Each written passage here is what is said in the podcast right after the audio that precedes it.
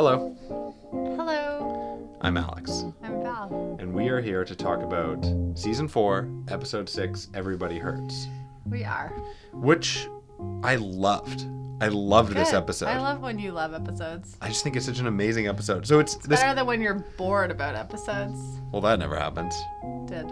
When With Christopher. That's like my like my Noah And this is this is another Michael Imperioli episode, so it's surprising that Mm. You know you go from Christopher being so bored to this one being so excited.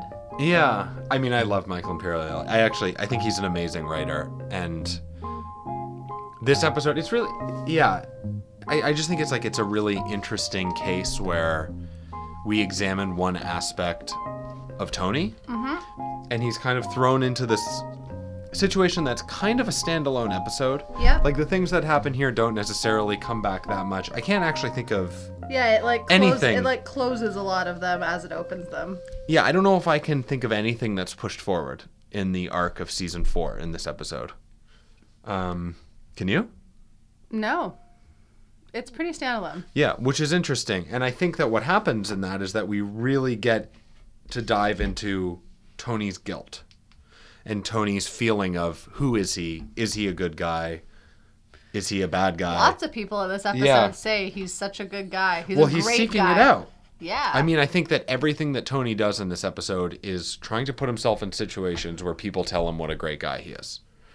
And I think that it's really interesting because his way of coping with Gloria's death is that he goes inward and he questions if he's responsible for it. Yeah. And so then he acts in a very specific way where he's trying to get positive reinforcement from other people. The interesting thing is that as people are brought into his orbit, they actually kind of fall down, even still. Even as he's trying to help people up, be a positive force, he actually really brings them down. The impact that he has on Artie by quote unquote helping him is pretty catastrophic. Yeah, totally. And we've seen him help people that way before too. Yeah, but I feel like never to this extent because he's hmm. so torn up and psychologically distraught that he is in a position where he feels like the only thing he can do to remedy this depression that he has is going out of his way to help people. I was thinking about how if Artie was in this situation at any other time in the show up until this point, Tony would not help him like this. He would hmm. not just give him $50,000 and give him 1.5% juice. It's just not something that he would Juice. I think that's what they say in the mob. Juicing it. He's. Ju- it's like it's like the interest. It's the juice, Val. okay. I'll trust you on that. Listen, I get a lot of loans from the mafia, so Yeah. I know a lot about juice. The juice. um, I don't think that Tony would strike that deal. I feel like he's upset that Artie, his friend, went to Ralph Cifaretto and asked him for money. And when he goes and he meets him, you know, he's saying, "What am I, a toxic person?" He says that twice in the episode. He says that twice in the episode, and I think that's like really a key line. Like he's afraid of that. Yeah. He's afraid he's a toxic person, and he is a toxic person. Yeah. The fact that Artie is brought into the events of Tony Soprano and borrows money from him, it actually really is toxic. It actually really does bring him down. Yeah. And that's what happens throughout the course of this entire show. Yeah. Everybody who is attached to Tony, there is this toxic element that really ends up bringing them down. Well, it's interesting, like his focus on blood too. Like in the past couple episodes, like focusing on Christopher and the fact that he's blood, Mm-hmm. right? Because like if you think about like I don't know, like toxicity or whatever, like genetics, right? Mm-hmm. Like that there is this kind of like toxic element when it comes to blood, right? Like things can be passed down Oh, through interesting. blood and like I don't know, like both Chris and Aid using that needle to do drugs. Like I don't know, Mm-hmm. There's something about blood and toxicity. Well, there's and- definitely a link between Christopher and AJ made very strongly Yep. at the beginning of this episode. In fact, we see Christopher on heroin, and then there's this cut to AJ in his face. Yeah. Like right away. And the question I think is, well, who is AJ going to be?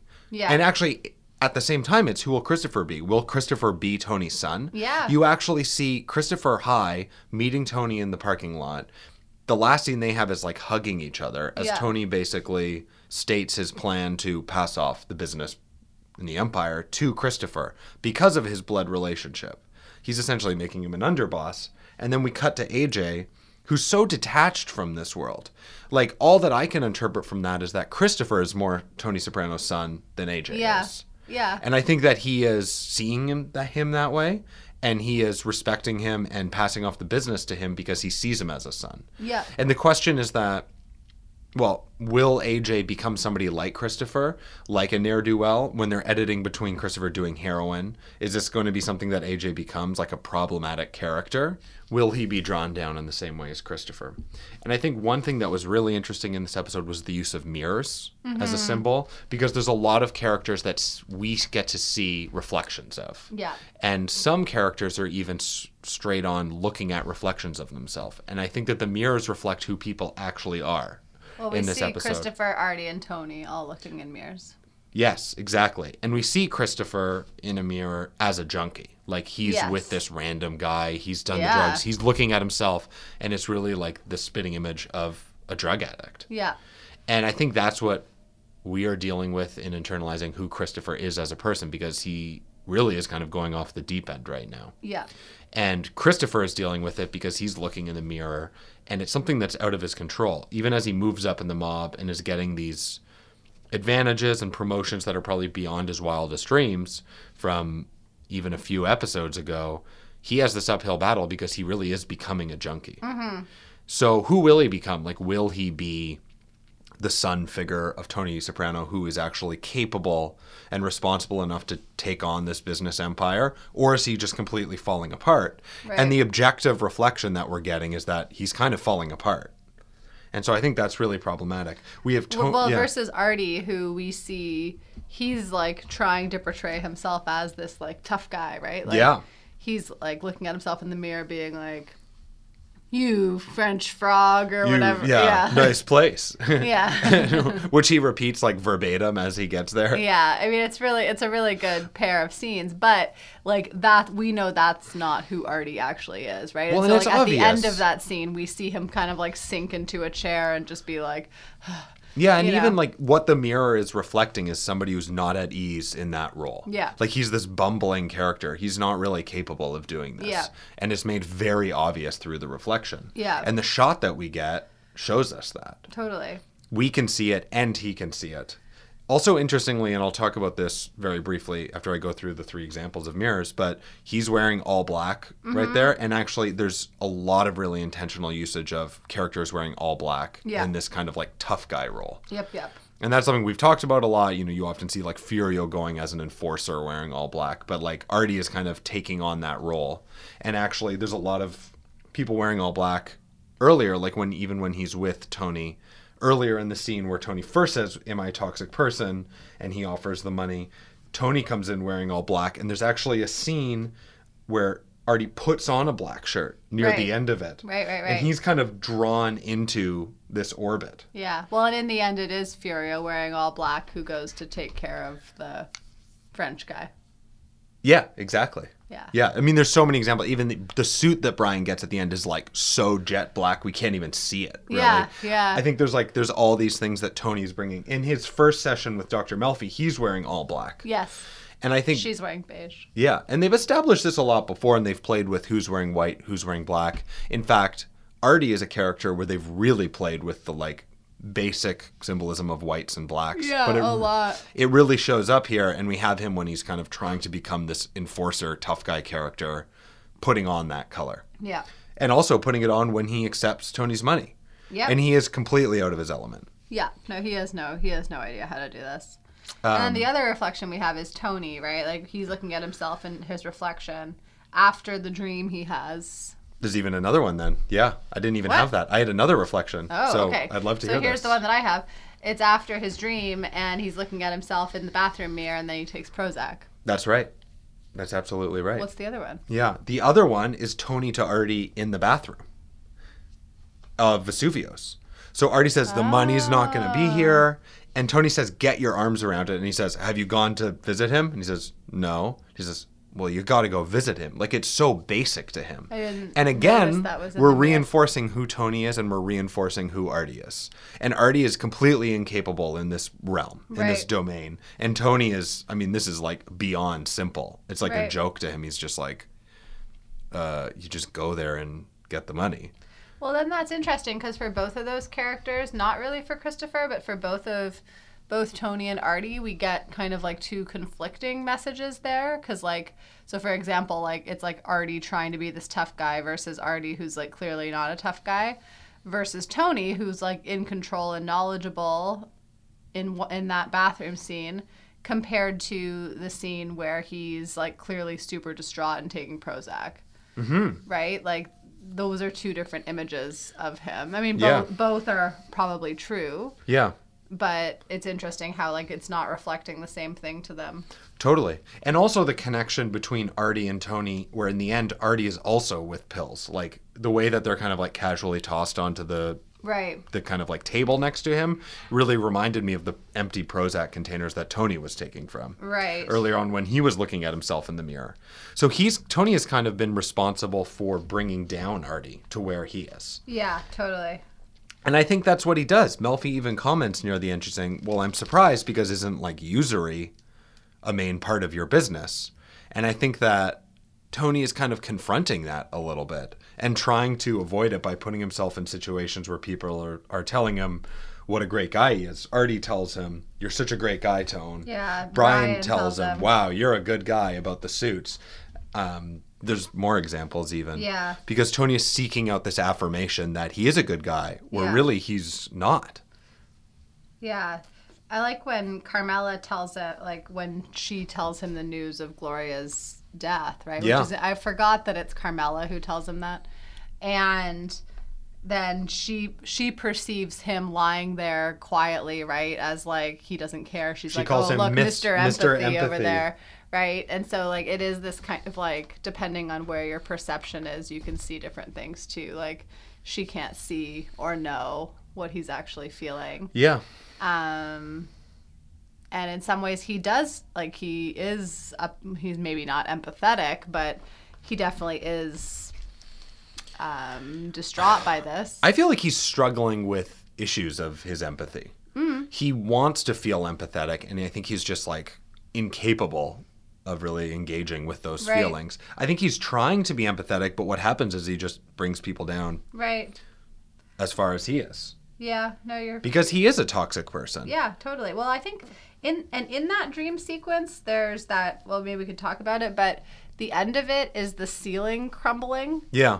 um and like it's like getting in his drink and it's whatever it's kind of just like uh, like you can only kind of hold up this facade for so long right like that then it starts to crumble and it's the same with christopher it's the same with artie right like you can't you can't hold up the facade of being something that you're not Right. because it will kind of like come crumbling down on you Interesting.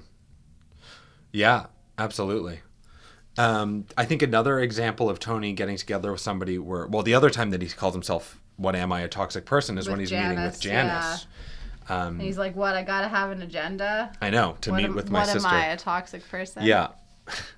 Which we would have to believe he does have an agenda because every character in this world is essentially only acting through self interest and Yeah. always does have an agenda. And it's actually a very interesting connection to the last episode, to Pie-O-My, Mm-hmm. where that was a main theme of the episode and something we talked about a lot how everybody does have an agenda. And when people are interacting, there's this kind of underhanded manipulation to get what people want. Yeah. No, and I think like it's interesting, like Artie saying, you know, when he when Tony comes to see him at the hospital and he has that very like melodramatic moment, like the cobwebs are now removed, Yeah. right? Like how Tony sees things twenty moves down the road Mm-hmm. and positions him as this hawk and like Yeah. it's said a few times like and then Tony repeats that back to Melfi, like Yeah. being this hawk. Um, I think it's interesting to think about that in the context of our other like animal references that Mm-hmm. we have, right? So like, you know, what is a hawk to a duck, for example, like, or, Right. you know, and, and comparing what that might mean. Absolutely. Yeah.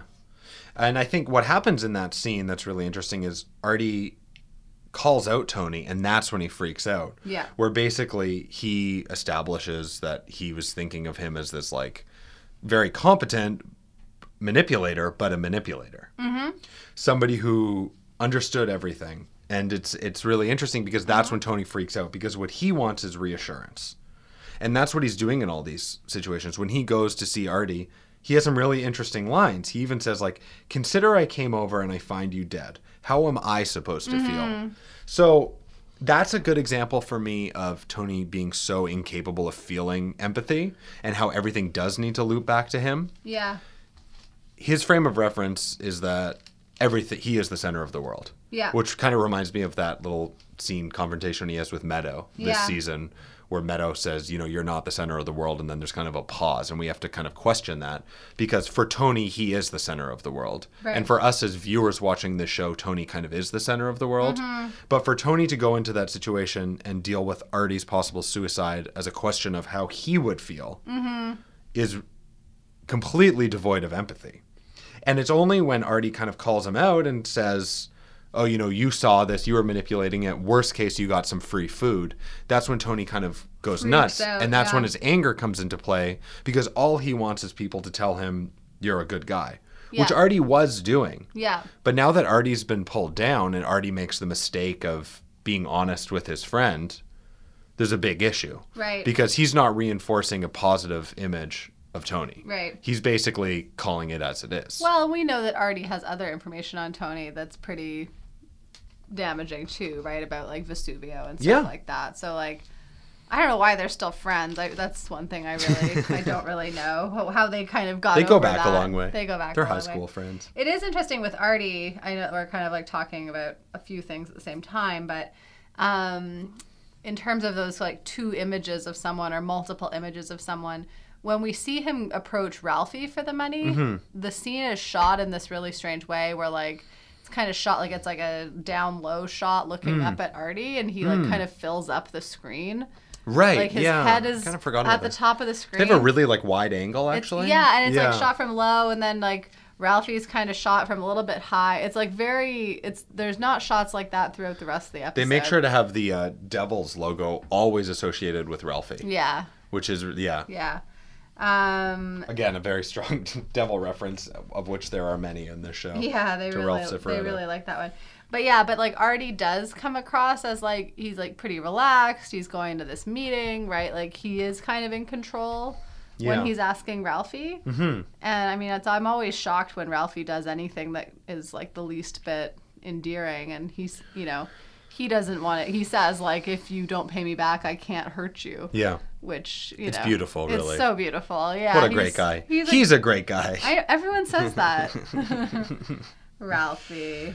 Yeah. Well, the thing I was thinking about in terms of the arrangement that Tony cuts with Artie is that in the end, even when he goes to the hospital and before Artie kind of unloads on him his real feelings, when we kind of sit back and reflect on the deal that's been made, Tony gets a $6,000 Credit. credit to the restaurant Yeah. and he assumes the debt even though the debt was supposed to be 51,500 Tony just made money on his friend who just committed suicide Mm-hmm. because he just assumed a $50,000 debt which you know he's going to get Yeah. Well, very was his money already, right? Like, I mean, yeah. he's going to have no problem getting that $50,000 through his enforcers in Furio. That's a very different story. Jean Philippe doesn't stand a chance. Like, Yeah. they will find a way to get $50,000 from Yeah. him.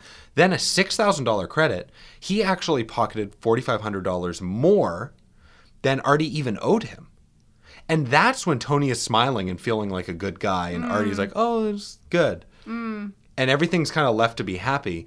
But all the information is there. Tony just manipulated this for his own gain and Yeah. is also, you know, requiring that he's being made to feel like a good person. And he's getting that even though he's manipulating Artie and Right. making money off of him, Right. which is kind of wild. Yeah. I was finding it rather like when Artie is saying, "How is that going to work? They've already pumped my stomach. They saw the Armagnac. The fact that he drank Armagnac and then had all these pills is like a little bit of like a Greek tragedy or something. It's like a little Well, strong. he's, he's being pretty dramatic there. Like I said, like that whole line, like the cobwebs are now removed. He's such a weirdo. yeah, it's pretty strong. His earring gets ripped out. Poor guy. I know it's good. It's a, ju- that was a. I'm glad that happened for him. It's a better look without the earring, right? Yeah, I think so. But, But yeah, that- no, it is like the Armagnac. I was trying to think about like what that kind of symbolized. This Armagnac for them. It is this like Italian or I guess French, French, yeah. European. I meant. I Yeah. meant um, European kind of thing, right? Like they're which does hold this kind of like romantic hmm notion for these characters, and so I mean, Um, for me, I think Artie is just seduced by the romance of being a cool business guy. Yeah, well, and he loves young women. Yeah, he sure does. So God, Artie, get it together. I know. It's interesting that they kind of cut from that scene in the hospital too, where Tony is left not feeling like a good person, and they cut to this dinner scene with Furio and Carmela And Jessica. and Jessica and Brian. yeah. So, and um, Tony's telling this incredibly sentimental, romantic story, and the Blue dress. the blue dress, which is interesting because actually he Tony wears a blue shirt at the end Yeah. in Melfi's um, therapy session, Yeah. which is a little bit unusual for him, and I feel like he's just kind of trying to establish himself as being outside of those monotones of the mob. He's trying to establish himself as being associated with this color that's like a more human, emotional thing that's not in the kind of black and white world of of the family. I feel bl- like blue is more like in the mob and like money and stuff. I don't know. The that- blue? Yeah. Well, the blue is associated with finances a lot in the last two episodes. Yeah. In Pie-O-My, actually, when Tony is getting financial information, I think we just talked about this, but he has this like very blue shirt. There's Yeah. this blue dress. There's there's a lot of, of relationship Anyways, to blue. Yeah. Um, but nonetheless, I feel that like when Tony shows up to a therapy session and we're examining his subconscious and his psychology, and he's wearing something that is like a stark, rich color. Yeah. That is actually an intentional decision and not something we see that often. Yeah. A lot of the time, they're these muted colors. And I think it mm-hmm. often in this show is reflecting what he's trying to communicate or how he's trying to represent himself. Yep. Oh, totally. No, he like he definitely makes choices about how he wants to be seen. Yeah. Um, he wears like he wears actually like a variety of different clothes. Tony. Yeah. We see him like compared to other characters, we don't see everyone wearing this like real range of clothing. Totally. But we do see Tony. We see him from like very casual in his boxers, you know, like Yeah. and undershirt, um, all the way up to like wearing a fancy suit, right? So Yeah. like it's it's quite interesting and a whole range of colors. Yeah. So the interesting thing that happens in the end of the episode is in Melfi's therapy session, he talks about how two si- two suicides was too much. Yes. And he said fuck them basically. Yeah. And his takeaway from it is No, that he they can go fuck themselves. They can go fuck themselves, Yeah. which is a very interesting reference to Gloria Trillo. Right. Where there was this talk about her, fucking going to himself fuck and her being a snake and all Yeah. these things that were happening in the last season yeah, yeah, yeah. which is actually very like unempathetic. Mm-hmm. the fact that he can just kind of throw that back is actually like really revealing Yeah. and interesting. But he basically says they can go fuck themselves. I made a donation in her name, and he seems to be okay with just kind of moving forward from this. I feel like that's where we leave the end of the episode. Yeah, I mean he's so furious with Melfi earlier in the in the episode, right? Like Yeah. we, we have two s- uh, sessions with Melfi today. And the first one, you know, like he's already found out about her suicide and so he really confronts her in a really violent way. Um she says she's devastated by Well, she says, "I give my patients everything I've got, and when this happens, I'm devastated." I'm devastated, which is fascinating because that is something that Melfi can say, but Tony can't. No. Melfi gave Gloria everything that she had, Yeah. but Tony did not. Yeah. He turned his back on her. Yeah, and yeah, then when yeah. she killed her- herself, he's left with feelings that Melfi would not have Yeah. and should not have. Yeah. And yet Tony is still the one who's blowing up at Melfi Yeah. and kind of like holding this against her. Yeah. So No, and then in that last scene of them together, you're right. He is kind of just like, well, whatever. Like, yeah. And the cycle continues. We see Yeah. Furio show up at the door of Jean. Philippe, Yeah. and we're just back to the same shit. Yeah.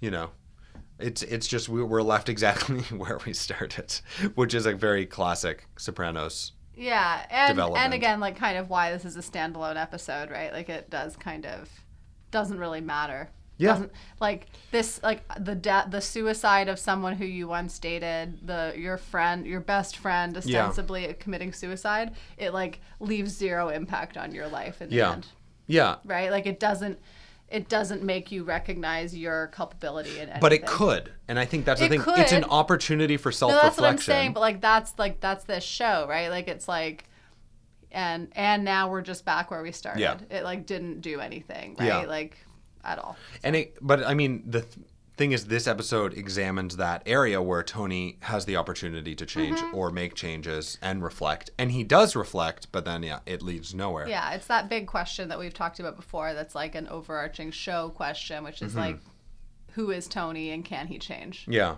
Is he a good Um, person in Is, any way? is Yeah. Tony a good person at all? And I think that for me, this episode really is really fascinating in setting up what happens near the very end of the show when probably my favorite episode when Tony goes to Las Vegas, and we'll get there in weeks. Yeah. But there's kind of this examination of Tony as not a good person Yeah. and kind of leaving the show on on that note in some ways and Yeah. kind of examining some of those questions.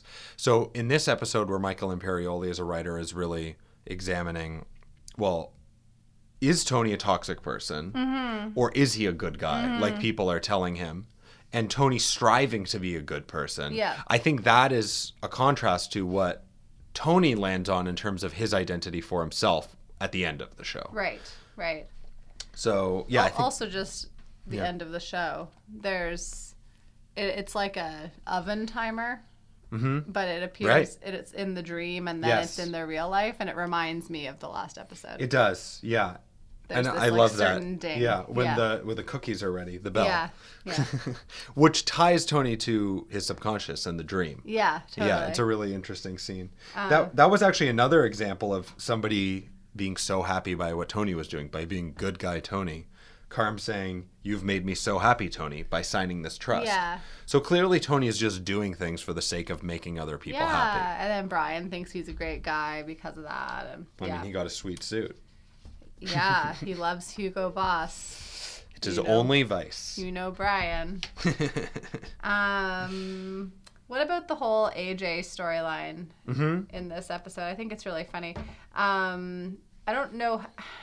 I, I struggle to kind of like integrate it with the messages of the rest of the episode. Mm-hmm. So I'm not sure what you think, but Seems like somewhat isolated, like it's just like a different Yeah. trajectory. okay.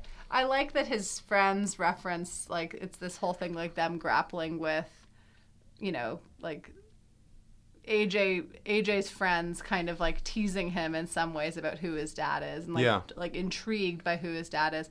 They make like, you know, they talk about the Godfather and like the horse head in a senator's Yeah. bed, which is interesting in terms of Pie-O-My Yeah. also like to reference a horse head. Um, they talk about like, oh, we thought it was going to be like Michael Corleone's compound and guard dogs and whatever, and clearly like that's not AJ's life, right? And he knows that. No.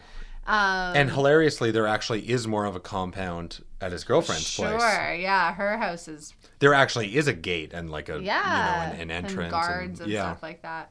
Um, so- Picasso's, late Picasso's. Her yeah, dad. her dad collects late Picassos. um, and he's like kind of like he goes from like thinking he's kind of this cool guy and like he's sexy and like I think she's ready to have sex with him. hmm You know, he's like talking to his friend Yeah. to feeling like totally inadequate, Right. right? And like, Like he's emasculated Yeah. by her opulence. yeah, which is interesting because like everyone has this image. Like, uh, it kind of goes back to like the mirror images and stuff like that. Like his friends and her have this image of what Tony Soprano's son would be like, or what Mhm. the Soprano home would be like, um, and the reality isn't the same as that. Yeah. You know, obviously it's still opulent, but I feel the like three yeah. thousand dollar statue. That's a really interesting not like statement, The yeah. Picasso stat, the Picasso paintings. No, and the fact too that like Carm says, I don't even want to say how much it was. Three it was three thousand dollars. Like there's something kind of there's she lacks elegance yeah. in her need to state how much something actually was. Yeah. That actually reinforces her not as being as upper class as these other people No. who the Picasso late Picasso collection is just like not even a thought. Aren't you afraid that we're going to steal these million dollar millions of dollar Picassos? Yeah. No. No. It's just casual. Yeah, but it's interesting when they go like so when AJ and Devin head into the city to try to have sex in Meadows' dorm room, which is like ew. like yeah, what the fuck, dude? yeah, this is like why would that be an option for you?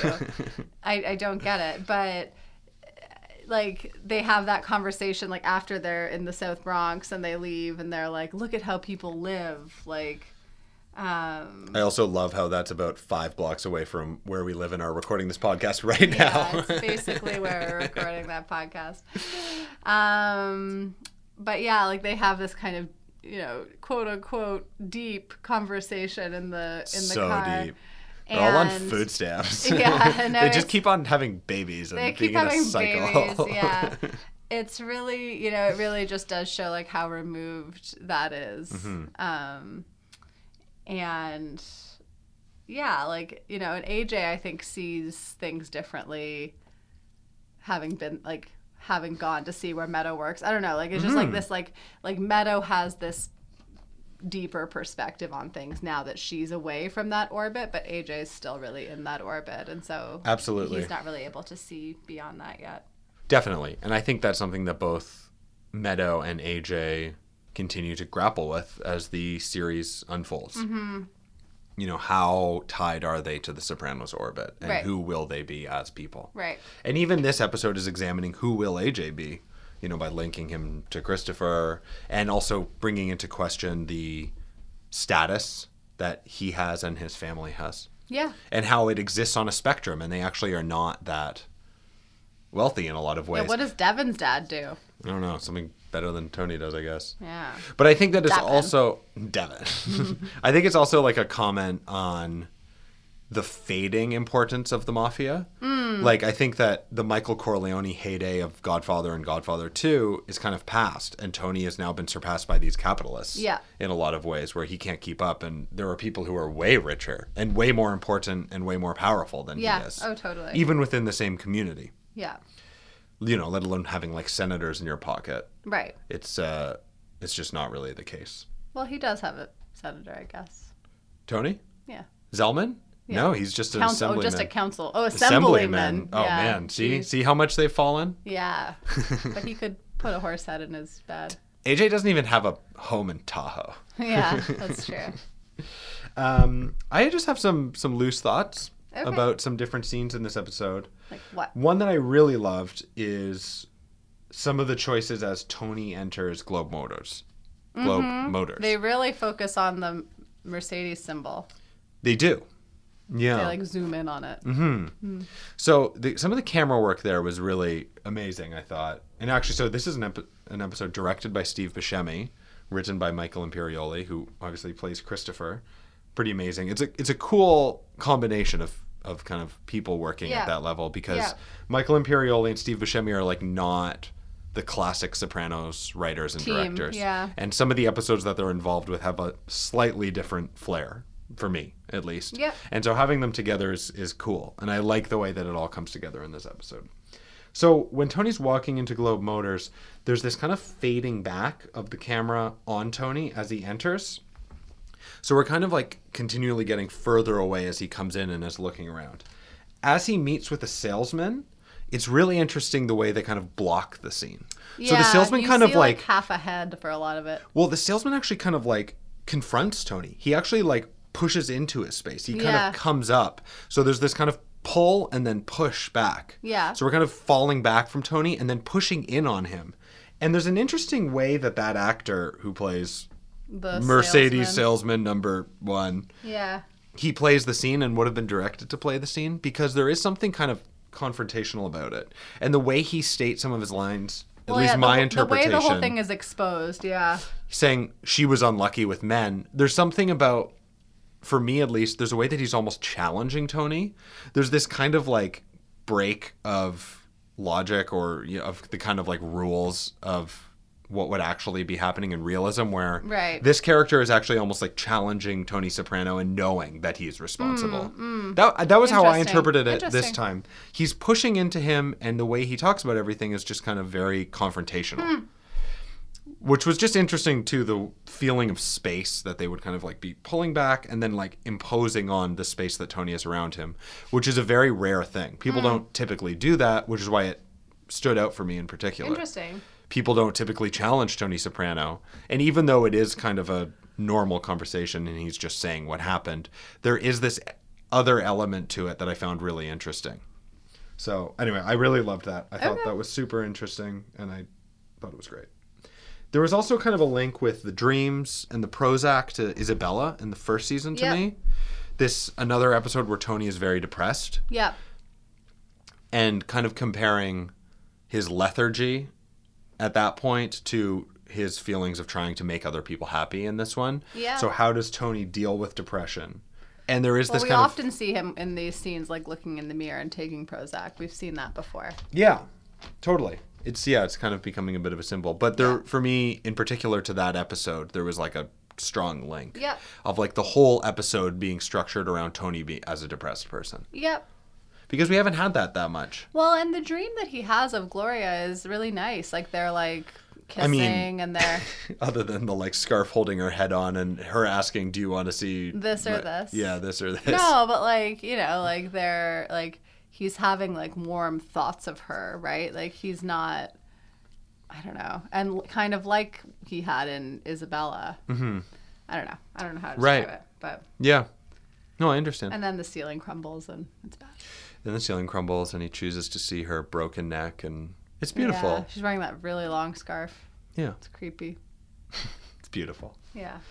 Um, otherwise, some small, some yeah. I had yeah. a favorite line of the episode. What was your favorite line? I like when AJ's in the car with his friends and they're trying to go to the Bing, yeah, which is on Highway 17 I don't know. It's by Lodi or in. Lodi. but they didn't make it there. They went to the pork store instead. And so I love the line where they say like, "Oh, this is the pork store," and one of the friends goes, "Oh, it's a gay strip club."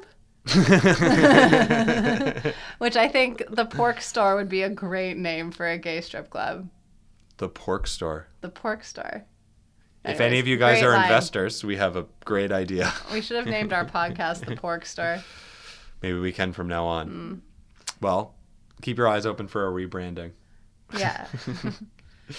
Um, just yeah, I don't know. I just had some really small things like another example. You know, Tony when he's talking to Janice is another situation where he just wants reassurance. Like when Janice has stories of her own, even when Tony specifically asks her about, "Did you ever know anyone who committed suicide?" right. James Gandolfini as an actor, if you like watch his eyes, they're just like glazing over as soon as Janice says anything. Yeah. The only thing that he can really engage with is when Janice is talking to him about him Yeah. and his feelings. Yeah. Totally. He's just completely incapable of taking in anything that Janice is talking about, and he just doesn't care. Yeah. So it's another example of, you know, it's another place where he said, "Am I a toxic person?" He just wants her to say, "You're a great guy." Yeah. And to an extent, she does. She says, "You know, even though we fight sometimes, you come through when it counts." Right. And Tony's happy. Right. So it's just another example of him searching for that in this episode. The other thing for me, like, and it happened last episode, and like, I kind of forgot about this part of the storyline, really, Yeah. but like, Chris keeps mentioning it. Like, Tony did something really big for him, Mm-hmm. right? How, like, Tony gave him the name of Barry Haydu. ostensibly the guy who Right. killed his dad. yeah. Um, and so I, f- I feel like that's an interesting one as like Chris's kind of like motivation to keep doing what Tony Yeah. wants him to and stuff like that. Like he, he anyways, I forgot that it kind of like came up again and again, like oh because Tony does something big for me. Yeah. Which is interesting and manipulative of Tony because we never even really had closure on if No. that is the right guy. No, and so again, it's kind of like Tony's a great guy. Such a great guy. Yeah.